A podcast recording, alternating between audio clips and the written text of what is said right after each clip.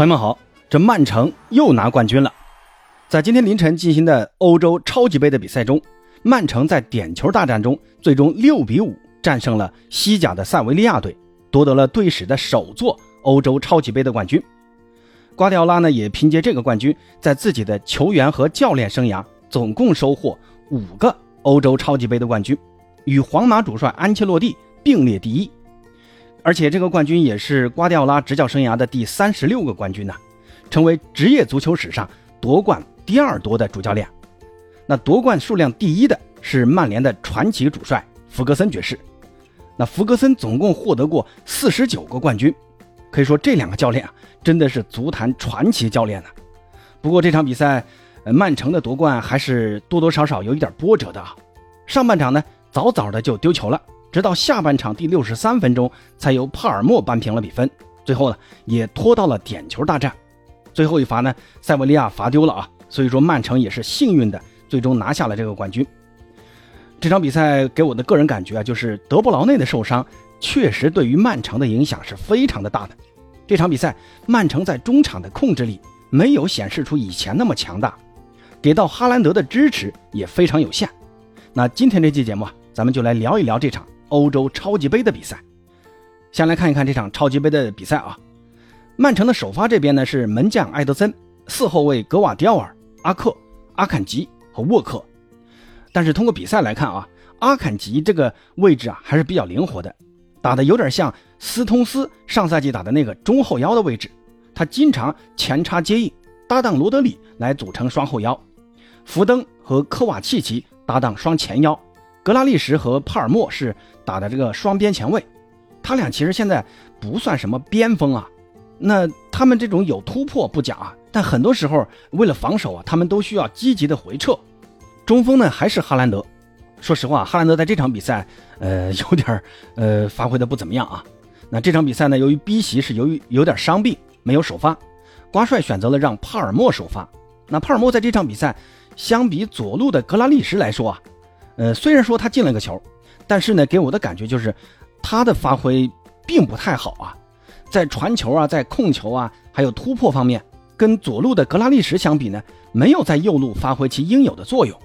曼城的这套呃三二四幺的阵型啊，特别需要两个边路的这种持续压迫，或者说你最起码要控制住球权，保障进攻的连续性。本身呢，曼城的这个进攻站位都比较靠前，防线也提得很上。一旦呢在前场丢球，那就很容易被人打反击，那就麻烦了啊！你看塞维利亚这场比赛的在下半场啊，那几次反击打的就非常有威胁。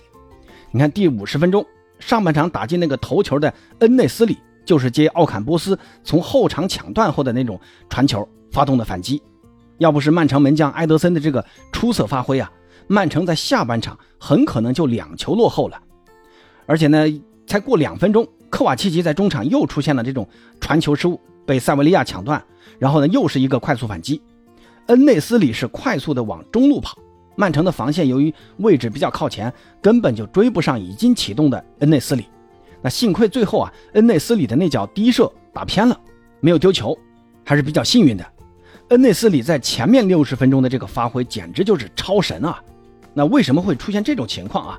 其实就是因为曼城的中场控制力降低的后果，没有逼席，没有丁丁这些控球传球大师，那现有的曼城的这批中场啊，不光传不出有威胁的传球，连球权的控制都还存在一些问题。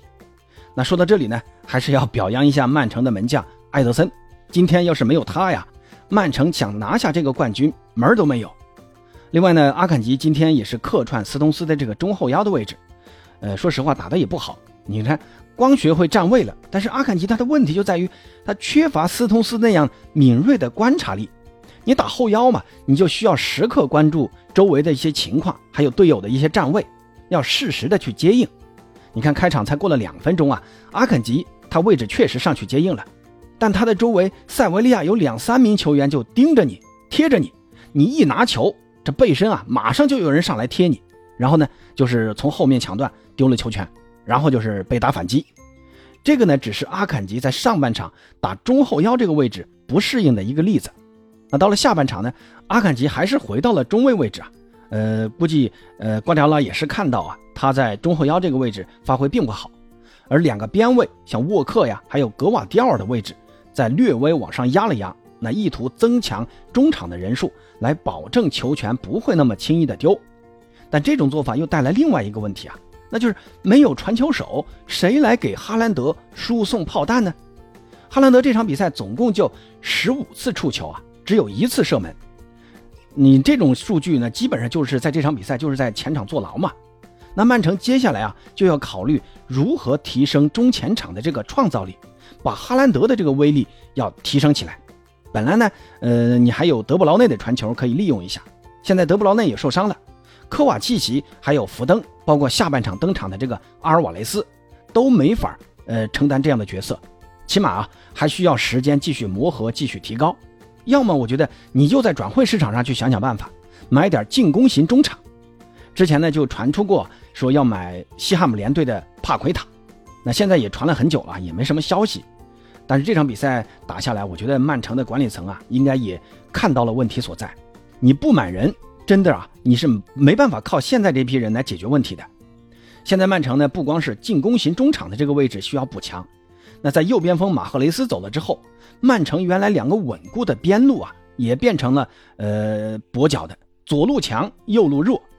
帕尔默虽然这场比赛也是进了球的，他刚才也说了啊，帕尔默在进攻端的存在感并不强，他呢。打一个轮换角色，我觉得还可以。在关键比赛，你真的不用指望他太多啊。那如果接下来的比赛啊，你中场又没啥人可用，我甚至都怀疑瓜迪奥拉会把 B 席给挪到中路去。那这样的话，那右边路更没人可用了。现在曼城呢，听说也在谈雷恩的那个右边锋，呃，多库。那这个多库啊，他的突破能力很强，当然呢，价格也不便宜啊。曼城，你如果要买帕奎塔，你看人家西汉姆联队要价一个多亿，你给不给？你要是给了，那你还有钱去买多库吗？多库的价格也不便宜啊，所以曼城的这个引援问题啊，我觉得真的接下来要好好考虑考虑了。你看，马上啊，联赛就要接下来打这个纽卡了，纽卡首轮可是五比一啊，大胜了阿斯顿维拉，展现了很强的这种中场绞杀能力和快速反击的能力，尤其是他们引进了米兰的中场托纳利。托纳利带来的这种中场的绞杀能力啊，真的是很考验曼城的中场控制力。不过好在啊，下一场的斯通斯、鲁本迪亚斯还有碧席大概率啊都能上，曼城呢也不至于说完全没有人员的准备。那就看啊纽卡怎么给曼城好好的上这一课。如果周末的这场比赛曼城是输了，我觉得大家可以期待一下曼城在接下来的报复性消费啊。那刚才也提到了西汉姆联。那之前呢，呃，节目里有一位叫边锋小熊的听友，他问八哥啊，说让八哥来聊一聊西汉姆联队的引援情况。呃，铁锤帮这个夏天我觉得真的有点奇怪啊，你看卖人卖的挺好的，赖斯卖了一个多亿，马马上这个帕奎塔也要卖一个多亿，然后斯卡马卡呢也卖了两千五百多万，你看手上有这么多钱，他居然不会花，新赛季都已经开打了，才刚开始买了两个人。一个呢是从阿贾克斯买了个中场，叫埃德森，花了三千八百万；还有一个就是从南安普敦花了三千四百八十万买了沃德普劳斯，就是我们常说的那个任意球大师普老师。但是在防线和锋线中的改善至今还没有动静。本来呢说要买曼联的马奎尔和麦克托米奈，结果呢谈了半天两个都没谈下来，反过头来还要失去中场悍将帕奎塔。呃，马奎尔呢之前说是转会费都已经谈好了。但是马奎尔跟曼联之间呢，还有一笔工资账啊，没有算清楚，人家最后也不愿意过来。至于麦克托米奈嘛，我觉得，呃，双方再谈一谈，应该可以谈下来。另外呢，前锋这一块啊，呃，西汉姆联队可能会去引进法甲蒙彼利埃的那个前锋瓦西，瓦西可是一个抢手货啊，今年才二十岁。你像包括热刺啊、大巴黎这些豪门呢，都盯上他了。我个人觉得这个前锋啊，西汉姆联队可以去抢一抢。你手上有这么多钱，你该花还得花嘛。那另外呢，还有一名球员，就是之前呃在呃西汉姆联队踢过的那个曼联的林加德。这个林加德现在呃也想加盟西汉姆联队，但是双方还在谈啊，具体什么情况还不清楚。还有就是听说啊，西汉姆联队在跟曼城抢刚才讲的那个呃比利时前锋多库。我觉得如果帕奎塔最后真的是一个多亿卖给了曼城，这个多库啊。呃，说不定啊，真的有可能从曼城的手上抢过来。但是曼城呢，现在也缺右边锋，缺的厉害。我觉得多库呢，他们肯定是能签还是会签的。毕竟嘛，呃，曼城的平台更高，去了呢也基本能打个呃半主力，是吧？那最后呢，听说莫耶斯看上的一个边锋啊，就是来自于德甲弗莱堡的绍洛伊。我觉得这个前锋啊，呃，西汉姆联队可以去试一试，能力还是有的。好了，那今天呢这些话题就先聊到这儿啊，有啥想说的呢？欢迎在评论区告诉八哥，咱们下期再见。